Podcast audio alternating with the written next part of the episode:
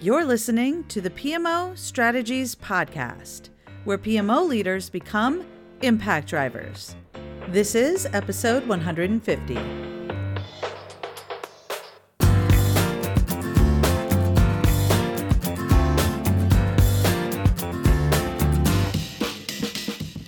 Well, hey there, Impact Driver. Welcome to the PMO Strategies Podcast. I am your host, Laura Barnard.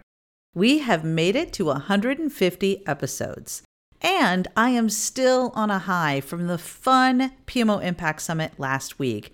And I just wanted to keep the party going. So I'm doing something special over the next few weeks, and that is sharing a little bit of what we covered in those sessions, specifically the live Q&A sessions we had with some of the top thought leaders in the PMO space. We had some really great conversations about things related to accelerating your PMO impact and top ways that you can drive more value in your role as a PMO leader. So here's how this is going to work. These live stream Q&A sessions were actually an hour and a half each and there's no way I'm going to have an hour and a half long podcast episode. So there's going to be a part 1 and a part 2 to each of those two live stream Q&As. Each of the speakers will introduce themselves, but I think it'd be kind of cool for you to know what they talked about. So we had Curtis Jenkins talk about the realization framework experience, which is about helping organizations and leadership in organizations realize their strategic goals. So he talked about a process he uses for doing that. We had Andy Jordan talking about the PMO in a capability driven world, where he was really exploring the future of PMOs and what's coming and what's going away. And it was an outstanding episode. We had Alex Chapman talking about why outcomes thinking is the missing link for project investment value. And if you've listened to any of my episodes, you've probably heard me talking about outcomes over outputs is the key to your success in earning your seat at the table. We also had John Driessnack talking about strategic portfolio management, moving beyond prioritization. And I know some of you are like, look, I'm just still trying to get them to prioritize. I feel you. But it was really more about okay, how do you align the portfolio to the strategic objectives? And that's a really important discussion because we should be doing that right from the start instead of having all of your projects happening and being developed in one area and a strategy in another area and not even being connected, which I know, I know is actually happening in some organizations. Don't worry, that's the kind of thing we're trying to fix.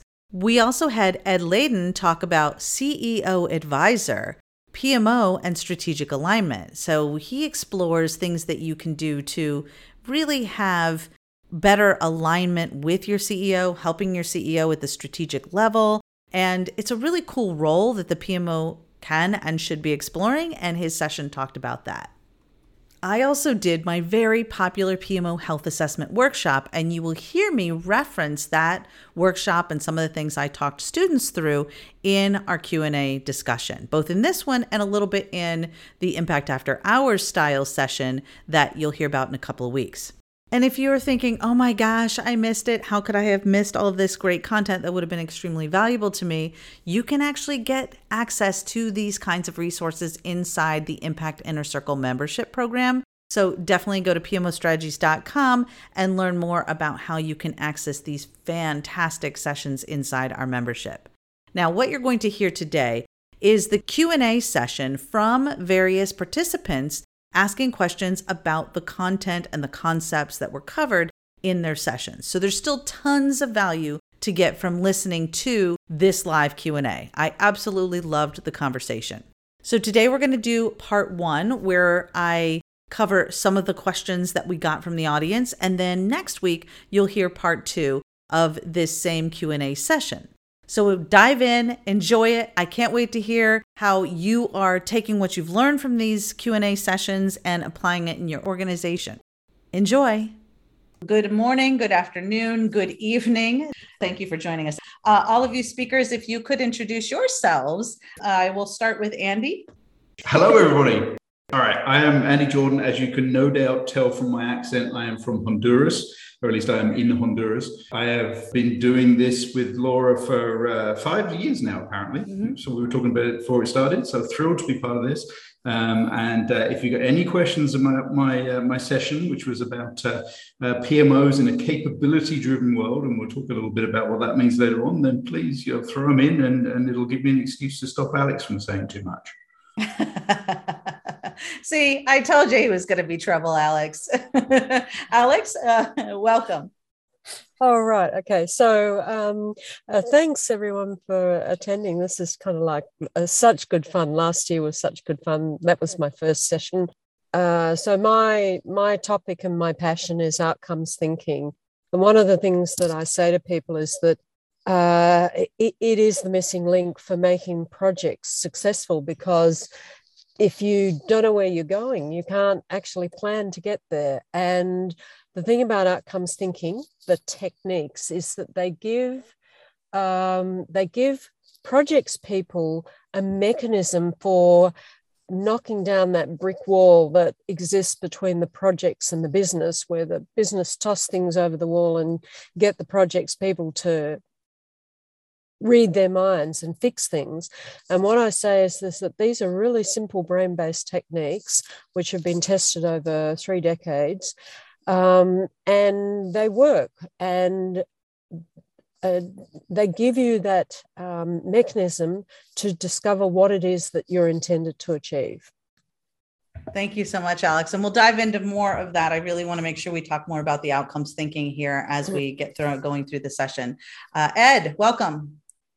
Hi, yeah. So I'm Ed Layden. Uh, I think this is the third or fourth uh, PMO Impact Summit that I've been a part of. Um, so my background, I spent about 20 years working in large aerospace and defense um, organizations, more of a corporate environment, working for um, very large companies and kind of building up PMOs and leading PMOs there. And about five years ago, I wanted to kind of do something different. So I took that knowledge and that expertise and started working with small businesses and started working with CEOs to help them to define the strategy and implement some of the best practices that we use within our PMO, but really to help their business and drive their business and really understand the purpose of what they're trying to do. Um, I my previous role for about a year and a half, I was working with a company where they merged several companies together and they were trying to focus their strategy on what's the most important because they couldn't do everything. And now I'm working with a company that's a little bit more have grown organically and now they want to have um, a lot more focus on biz dev and growing the business and so i'm helping them sort of define that strategy as well. So my uh, talk today and, and what we'll hopefully talk a little bit about is um, how you can become a ceo advisor taking some of the skills and expertise that you develop as a pmo leader. Awesome. That's so awesome. Okay thank you. Welcome ed. Uh, john. Yeah how you doing? I uh, my talk was about uh, strategic portfolio management.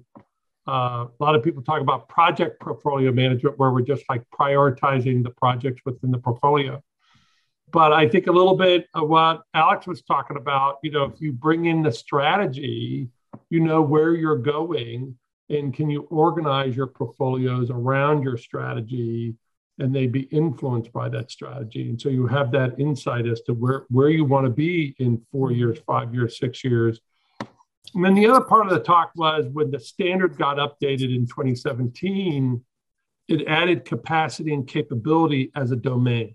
And I think that's really an important um, addition that was done to portfolio management to really think through again strategically about what capacities you have uh, within your PMOs, your projects, your programs, your portfolios, and everything else, uh, and then then what capabilities you have um, to do portfolio management. It's not just a bunch of projects together, but to look at that from a portfolio perspective.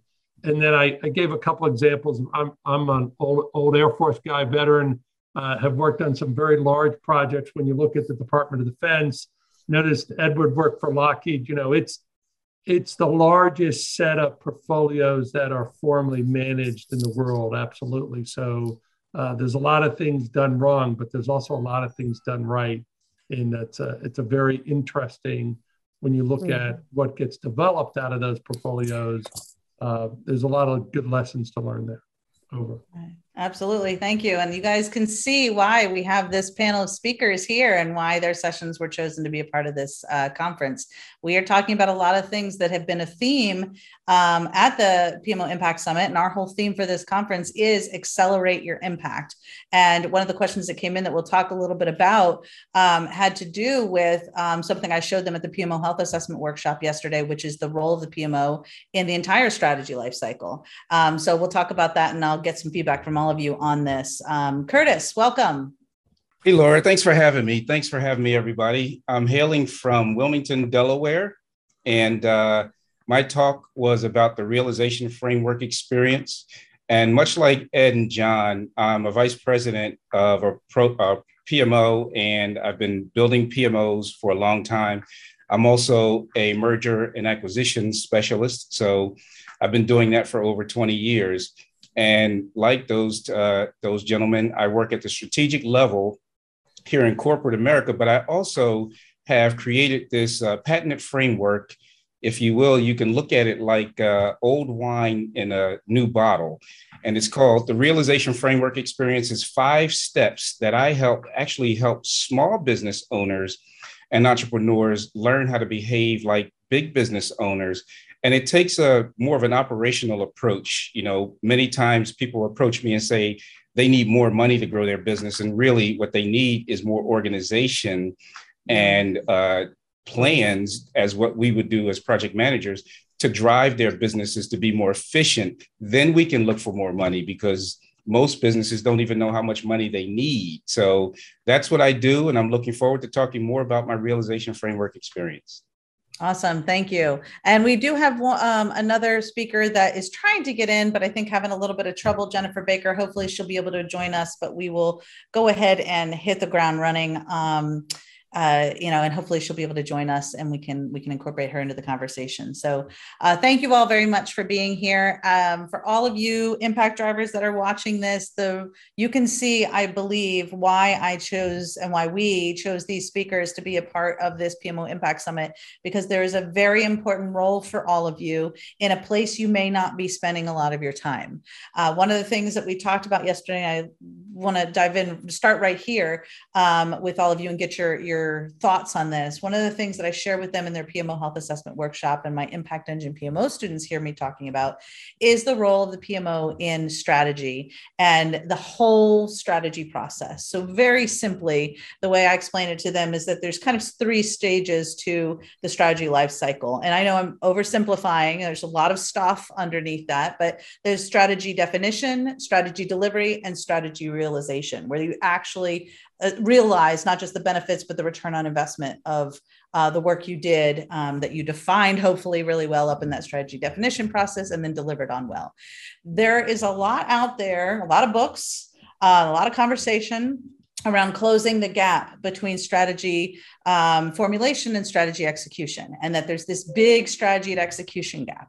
And I think that if mm. that was the case, all these books would have solved that. I don't think that's where the gap is, frankly. I think a lot of the challenge that happens with PMO leaders specifically is they come into an organization and are told, um, hey, you're here because we need to fix project management. Project management's broken because we have, you know, this strategy we want delivered. And I don't know why they can't get it done. And so the PMO leader, many of whom grew up from project management, are like, okay, great. And they start doing all the templates and the tools and the process and the stuff. And they create lots of outputs. And what happens? Projects are still failing, PMOs are still failing, strategy's still not getting delivered. So my argument is, job yeah, and then they lose their job. Fifty percent of them lose their job in the first um, three years, and yeah. and actually half of them don't even get off the ground in the first place the numbers are pretty staggering and i think it's because we're all trying to solve the wrong problem. Where the challenges often lie. So you can you can train pms you can put process in place you can do all the things. But i've been telling our students and um, the people here at the summit that that's only going to get you about 20% of the actual value um, and only going to create 20% of the actual benefit that they need.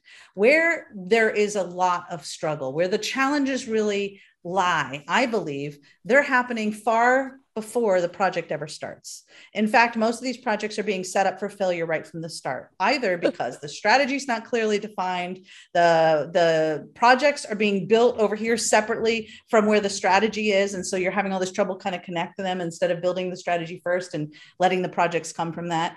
Uh, everything's a number one priority. Most people are saying, well, we have a resource management problem because we can't, you know, our resources aren't fully utilized. Do you know what a highway, do you know what the Beltway in the DC area looks like when it's fully utilized and every bit, of the concrete or every bit of the pavement is taken up? That's full utilization and no one's going anywhere, right? So it's, I, I believe they don't have a resource management problem. They have a project prioritization problem. They have a strategy definition problem.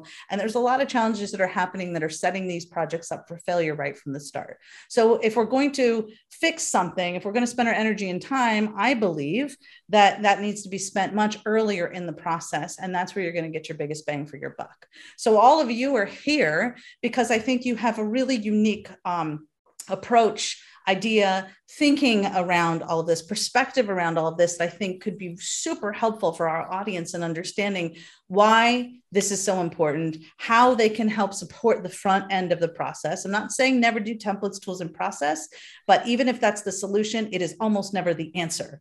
And the answer is to solving the business problems that must be solved and, and addressing those business problems front end first so that we're setting that project delivery up for success. Um, and then, of course, Alex, is where you come in on the whole outcomes thinking over outputs. How are we making sure that we're measuring all of that well and that we're not just measuring benefits, but the actual cost, you know, the whole ROI equation to make sure that those benefits were worth achieving in the first place and continuing to pr- improve upon that. So, with all of that said, I'm going to shut up and I'd love to hear what you all have to say about that. Agree with me, disagree with me, have some perspectives on things PMO leaders can do to um, to address the, the this thinking and kind of shifting from being an administrative box checking overhead kind of a function to what mm. I call an mm. impact engine for the organization. Mm. Can I? Um, uh, I love the fact that you talk about when projects fail, Laura, because in fact, literally uh, three days ago, I decided to sort of stir the pot a bit and I put a post up on LinkedIn that said, um, no hero, no guru, no project manager can save a project that's ill conceived, misconceived, or just plain dumb. And um, the interesting thing about that post is that it's absolutely gone crazy, and there's mm. so many interesting comments on it. But it is the it is the issue that um, when when the business asks a project manager to do something, it doesn't necessarily necessarily follow that that thing that they're being asked to deliver, and that includes the PMO office as well, mm. actually has been well thought out enough to uh, be successful. And one of the things that that um, the, the work that we did uh, that led to the formation of TOP in 1994, it was the Boston Consulting research that was done worldwide showed that where projects fail is not during the project management phase in terms of value delivery. Where they fail is in the pre business case phase and then afterwards.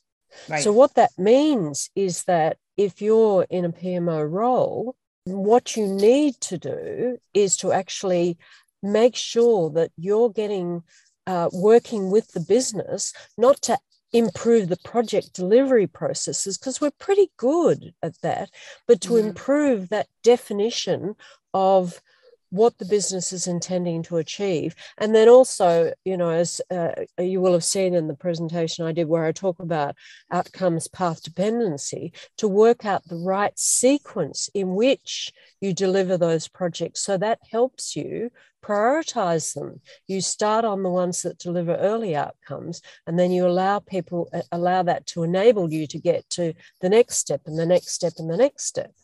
Exactly. That's like literally the exact things I was telling yesterday in this health assessment workshop is that you've got to start up front and and build, iterate, right? Iterate mm. along the way. So mm. um, thank you for that. Who else wants to share some thoughts on this? Yeah. Tom. I think Alex, you're talking about that portfolio roadmap. You know, what is right. the portfolio roadmap? Yep. And um, you know, we think about schedules and and those kind of things at the project and the program level, but really at the portfolio level, well, that not as detailed Uh, so that's why we call it a roadmap, not necessarily yep. a schedule, but where that is. The other thing you that both Laura and Alex make me think about, and a little bit I talked about in in my talk was a little bit of economics.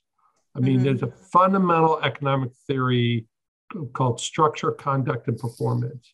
And basically is if you want to go someplace, you want to move to a new space, structure drives conduct, conduct drives performance. And so mm-hmm. if you don't change the structure, mm-hmm. you're never going to get the conduct you want. And you so think about that at project at team levels and those kind of things. I, you know, I'm, a, I'm an Air Force guy, so we always, we talk about the difference between what goes up in sensors in the space business and what are the sensors that we have on aircraft. And as long as we keep an aircraft program doing sensors and a space program doing sensors, guess what? We're going to have sensors in both environments.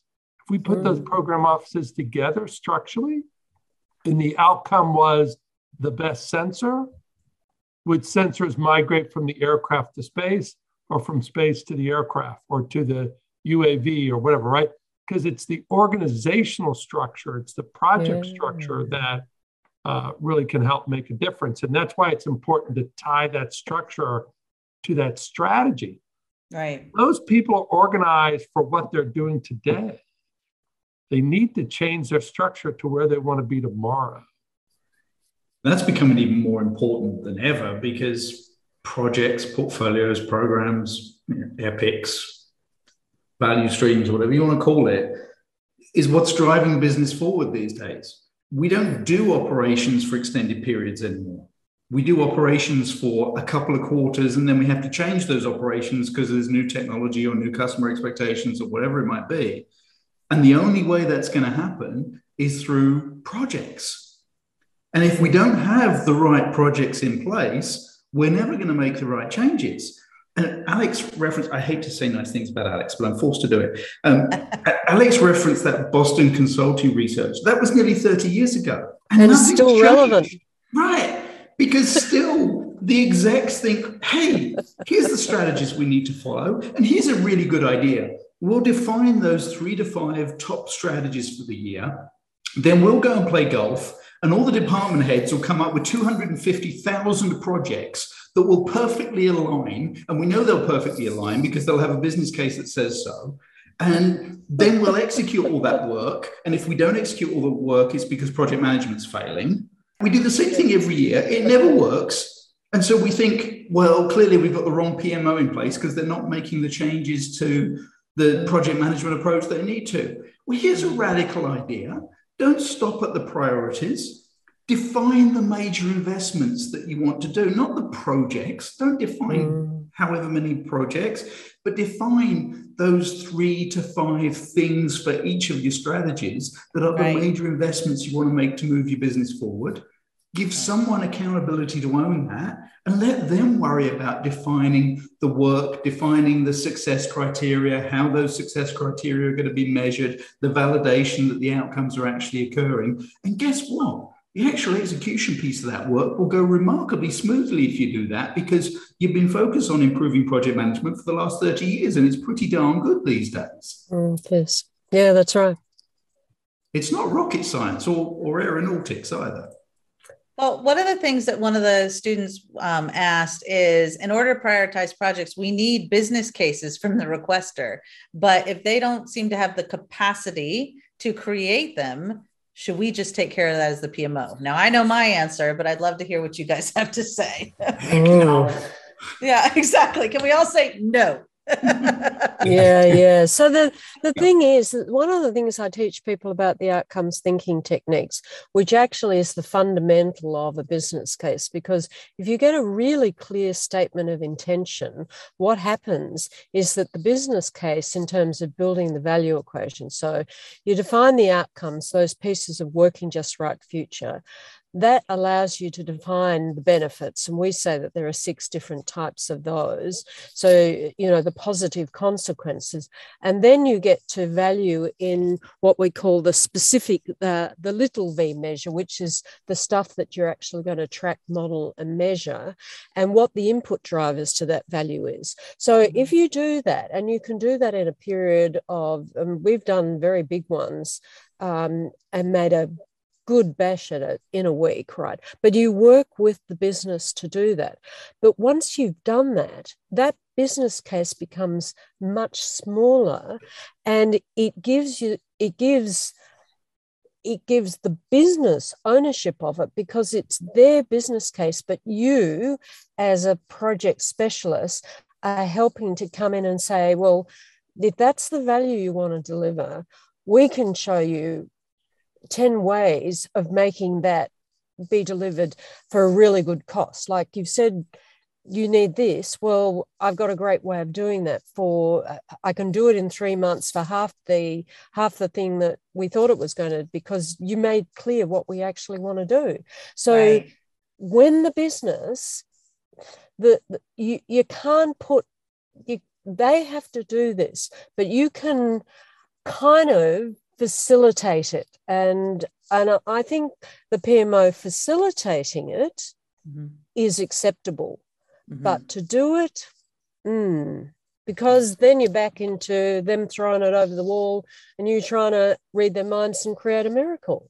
Yeah. And that's actually something I teach my impact engine PMO coaching students and, and training students is that they are the facilitators. They need to stop trying to be the decision makers and stop mm-hmm. trying to own the business outcomes they facilitate getting to those business outcomes but that if eh, you know eh, in my my opinion janique if you have a business leader that wants a project done but does not have the time to create the business case it ain't that important right? right? And until it is important enough for them to take the time to create the business case, which you, you can coach them on, you can facilitate uh, to help them figure out how to do it well, but you absolutely can't do it for them. The project managers, program managers, they should not be the ones providing the updates to all the business leaders on what's going on with those projects. The sponsors should be because they need to know what the heck is going on and take some accountability for the success or failure of these initiatives that they are asking to be done. Ed, you do a lot of coaching for CEOs on this kind of stuff. What are your thoughts here? Yeah, I think um, even in the question, it brings up that kind of balance that you talked about of you know prioritizing and then capacity is kind of the word that was used here, but you know you could use resources as well. Um, it really is like, do you have the capacity or do you have the resources or not? That's more of a question on prioritizing it, right? And so, right. if you want to have projects that continue to fail because you don't have a good business case and you're okay with that, then, like you said, it's not a priority that initiative to um, develop the business case and spend time with that needs executing, um, especially if you're continuing to fail. And, you know, we talk about having sort of a parallel path of continuous improvement and doing things to sort of help the business and not just constantly in like a you know sometimes people get in a firefighting mode but you could get in a project execution mode where the projects keep failing and i don't have time to stop and rethink my approach. And that's just, you're just going to continue to fail until you can actually prioritize that need for that business case or that need to develop a, a strategy that, that you can execute. Right, right, exactly. And Curtis, this is something that you've spent a lot of time on with your realization framework. You help people all the time figure out how to clearly define their business goals. What advice do you have for our PMO leaders that are being asked to like either forego business cases altogether or to help facilitate getting getting the business requirements out of the business leaders as to why something should be done. Yeah so um, first of all the word facilitate i'm glad i heard that word you have to facilitate. Um, if you take on this uh, business case on your own then you own the outcomes and you don't want to be in that position. And this is why pmos fail. Um, so what what what I do is I work with the business leaders on you talk about the strategy. I help them with the tools to develop a business case. In fact, I've worked with our, our financial department to make sure that our tools match the ma- major spreadsheets that's going to show you what the ROI is going to be. But the other thing is, I coach the leaders on going to the executive committee themselves and asking for the money. Uh, you know, when I first started, I used to be that person going and speaking on their behalf. And I think that was a big mistake. And so, mm. yeah, you should never be the person that owns the business case. You have to coach the business to own it. And I, I did a, um, a leadership team meeting when we talked about projects failing because I, I did hear, hey, our projects are failing. And I pointed out to them that one of the biggest reasons they fail is because they lose interest in their own projects, right? And they don't, they no longer support people driving their projects. So I wholeheartedly believe in the facilitation piece uh, and not owning it. Right. Well, and John, you had a slightly different opinion. I think we're actually all in agreement here, but John, I want to hear what you put in the chat um, just so that everyone catches it. Yeah. So, I mean, so my background is mostly in, in federal government and, mm-hmm. and then specifically with defense. So I've worked in a lot of different agencies. And, you know, it's interesting when you're on the technology edge, mm-hmm. your your user, in my case, the warfighter, may not necessarily be aware of, say, like a V-22 aircraft, right? Is that even possible? You know, and so when you look at this blend of technology and then the resources that the federal government, the Defense Department actually actually breaks this up in the in kind of into three parts. There's the purely requirement part, which is capability best. What do I want to do from a capability point of view? The how to do that comes in from the PMO, the program office, in essence. Yeah.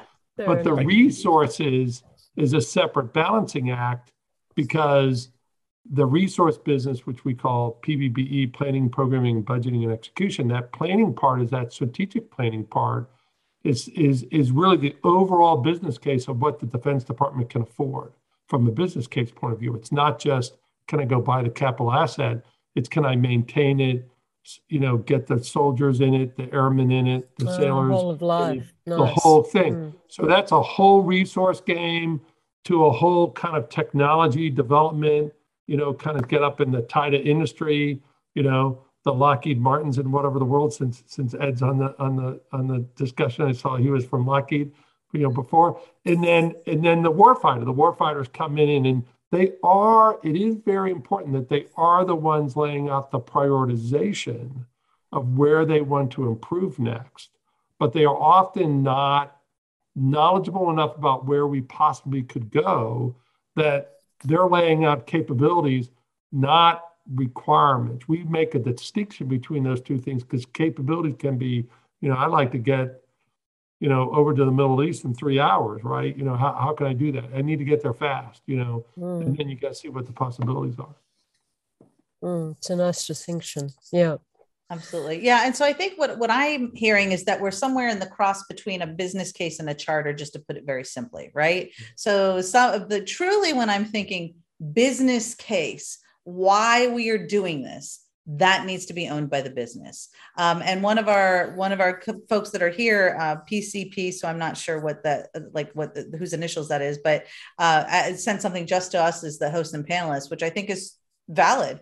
Uh, input to a business case, for example, could be from business and IT. If business owns yeah. a business case, if it's a business problem, but if it's an IT problem that we're trying to solve, the IT might be the business in that case. Yeah, that's and, yeah, absolutely. And so, yeah. you know, you absolutely want to put a lot of um, inputs into the process. But as far as who owns answering the question, why are we doing this and how will we know we are successful? That has to be whoever owns it which could be a you know whatever business unit owns it. That's the that's the organization that needs to be the one to invest the time and energy in putting it together. And i honestly i think it's if they can't find the time to do it then it's not really that important to them. That's you know how i look at it. Um, there's another thing laura in relation yeah. to the business case and this is one of the things that um, is a particular pet mm-hmm. um, hate of mine. People think that okay, so the whole idea of the business case is to get the money.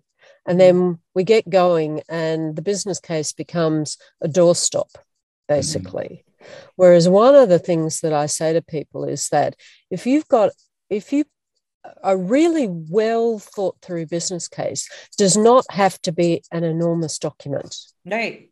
Right. Should be pretty simple, uh, actually. uh, uh, uh, they, they can be very short documents, but they should become like the Bible So, in other words, it's not a document that you stick on the shelf and then forget about until you do the post implementation review, maybe three years after, and you can't actually work out what the hell's going on. So, one of the things that we also teach people is that the the financial there's two the when you're tracking the success you should be tracking all the way through the project mm-hmm. at every steering committee meeting Okay, we've defined for this project a list of outcome statements, these carefully crafted statements that define what the future looks like when it's working just right. And, you know, for a little project, there might only be seven of them. And for a, a huge transformation, there might be about 50, and you might be working on the first 10, right? But you go at every steering committee meeting, okay, are we on track to deliver the outcomes? Tick, yes, we're still happy with that. And then you also look at the positive consequences, the, the benefits in terms of um, the improved um, customer relationship or um, you know, sort of the improved error rates or something. And you go, tick, are we on track to get that still? But then separately, you've built financial models. And this is the bit, oh my God, that everybody gets wrong. You have to build a financial tracking model, which basically you can read like a book. And in it, it shows what's your baseline case, which is when you if you do nothing, what this project is going to do. And then you track to say, where are we at during it? Because you might be getting great results, but it's nothing to do with the project. Like, you know, COVID comes along and everybody shifts from working from home and you'll Zoom and you become uh, the most profitable company in on the planet for five minutes, right? not because of the fact that they did a great job of marketing themselves right so you have to track where the where the, the improvements coming from and is it something that the project is doing? But that tracking that you do is built from the fact that you set it up when you first started to put the business case together. So you don't wait till a bloody post implementation review before you say are we successful or not? You can say at the yes we've got the we've realized the outcomes benefits and value for time, cost, resources acceptable to us, which might be larger than what you put in the business case. Mm-hmm. Mm-hmm. You might decide to spend a bit more because you someone says, if we do this, it'll last us for four years instead of two. And you go, huh, let's do that. I've just added another million to the budget, but I'm happy with that. So, this whole thing about the business case is that it's a live document and people are working on it and using it and using the financial models, which nobody seems to know how to do. God knows if they don't get me started on that. Anyway. Alex, I'll have you come in to, and talk to my Impact Engine uh, PMO coaching students on this, on building those financial models and the outcomes thinking and how to actually measure some of the value that the PMO is driving. So thank you for that. We'll teach them. We'll teach them together. Um, So we have a handful of other questions I want to make sure we get a chance to get to. Um, and so let's see. Are there are there a generic set of criteria, set of questions? And I'm going to come back to you, Alex. I want to see if anyone else has any opinions on this first before I go to my outcomes expert. Um, are there any set of generic questions, criteria we should ask when assessing a project outcome? So kind of along the lines of this business case stuff, but what are the questions we need to ask um, to um, to get to what the right um, outcomes are that we need to measure on our projects? And then also at the portfolio level, is there anything specific that we should be measuring at the portfolio level to kind of capture um, you know, the the value that the PMO is contributing to the organization in terms of outcomes or maybe ROI? The, I mean, ultimately, there's only one question that matters: why? Yeah. Why do you want to do this? Why is it important to spend this money, invest in this new product, expand into this market, update this process, automate this thing, replace this system, whatever it is. Why? If you can answer why, you can turn that into some kind of measure of benefits. Right. It's not always objective. Sometimes it's subjective. And even when it's objective, you might want to use a subjective proxy because the real numbers don't come till too far down the road and you need some kind of early indicator. And sometimes you do it simply because the stakeholders, the owners think it's the right thing to do and it's going to help us move forward strategically. And that's okay if everybody buys into that's why we're doing it. Mm-hmm. But if you focus on just that really simple question, yes, you need to go down some pathway and get into more details to quantify stuff in many cases. But if you just focus on that, because think about your personal life. If your significant other says to you, or if you say to your significant other, I've got this really great idea, there's this really cool thing that I want to do, and it's only going to cost $10,000. You better all the time. My husband's great. New kitchen. Well, yeah. New kitchen. If you can get a new kitchen for ten thousand dollars, if you can get a kitchen for ten thousand dollars, you're talking to my wife straight after exactly. Um, oh, I heard all about Andy's but, kitchen nightmare for months. So, oh, really? It was that? Oh my God, that's one of the examples I use when I talk about how people have different perceptions of value. I talk about yeah, different exactly. kitchens. Yeah. You call it a kitchen, I call it my Porsche. Yeah, but, you know, it's you've got to have an argument there, right? You've got to have a story. You've got to have a logic that says this is why we should spend this money. This is why we should make this investment. Mm-hmm. Why should it yeah, be any yeah. different at work? Mm-hmm. I want to spend a million, 10 million, a hundred million, a billion, 10 billion, whatever it is. If mm-hmm. you've got a darn good reason for doing that, and it's going to generate benefit, whether that's financial ROI or whether or not it's you know a, a, government organization looking to you know optimize performance for its citizens then go right ahead and do it but if you can't explain the why then look for something else don't spend three months trying to come up with a sales pitch business case that tries to hide the fact that you don't have a good why that's the question we use when we uh, uh teach people actually to craft outcome statements. Oh, yeah. um, it's why is this important? And that's the um, I've written a post on LinkedIn about elicitation, and that is the question we use. Why is this important?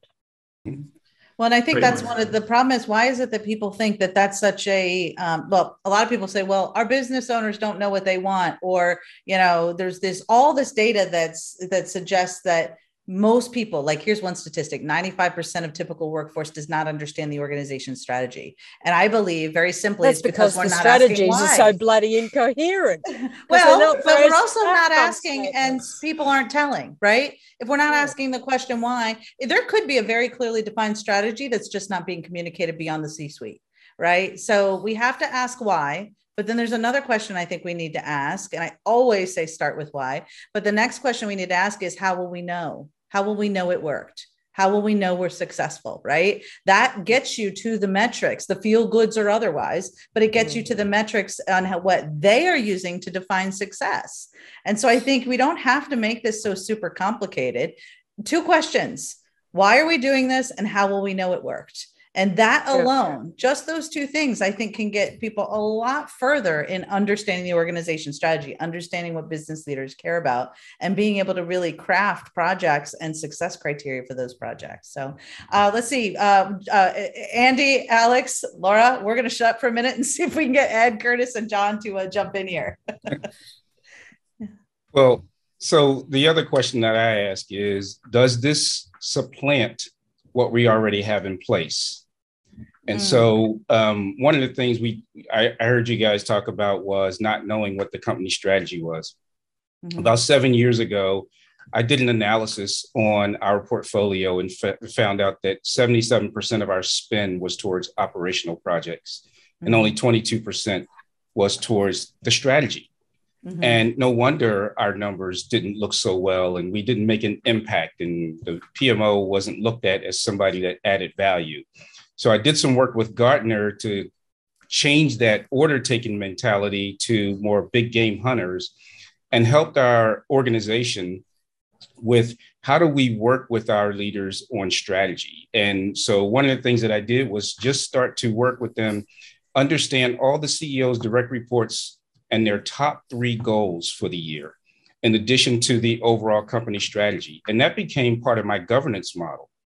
And so if you wanted to add a project, it had to be within inside that governance model. And so if the if the leader themselves chose not to know what the strategy was, I always had it. And then I have a quarterly meeting with uh, the CFO, and that I, I call that the tiebreaker meeting because you're going to always have these competing number ones, right? And that's where you get to start to force people to add to, to say why and what the outcomes are and does this supplant something that we already have? And so i create these forums that always allow them to think through what is it that they really want and how is this going to have an impact to the business? And how do you stand that up against everything else that's going on as a priority yeah I, I, would agree i mean the part the last part you said about the the business impact and i think sometimes it's understanding the overall high level strategy for the organization and so for example if your leadership part of their strategy is to expand into, let's say, international markets, but all your business cases are about making more feature rich products, you're not aligned to the strategy of the organization.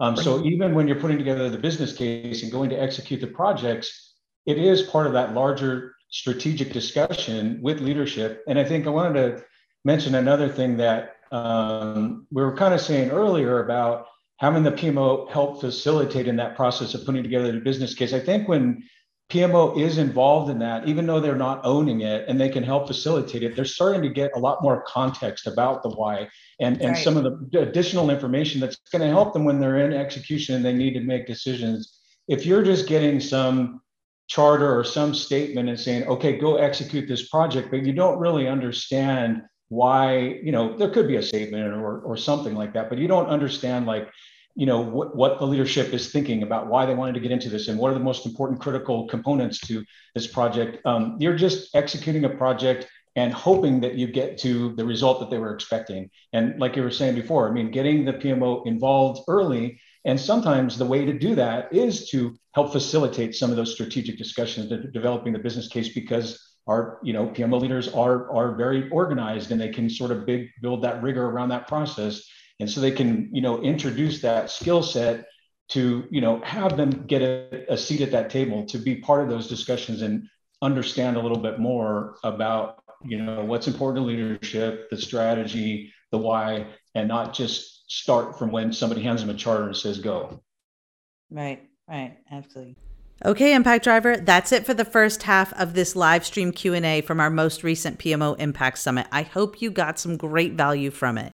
Next week, we'll cover the second half of this live stream Q&A and then the following 2 weeks will be our second Q&A session that we had during the PMO Impact Summit that we refer to as Impact After Hours. It's a group of panelists that are top well-recognized thought leaders in the PMO and project management community and we get together on a regular basis and have thought provoking conversations about the things that no one's telling you, but we certainly know work. And so I look forward to hearing your thoughts on the eye opening ideas you hear in those sessions. That's it for this session. If you love what you are hearing on the PMO Strategies podcast and we are helping you think differently about how you can make an even bigger impact in your organization, definitely leave a rating and review and let us know. That helps others that need these impact driven ideas and insights learn all about us. Until next week, bye bye for now.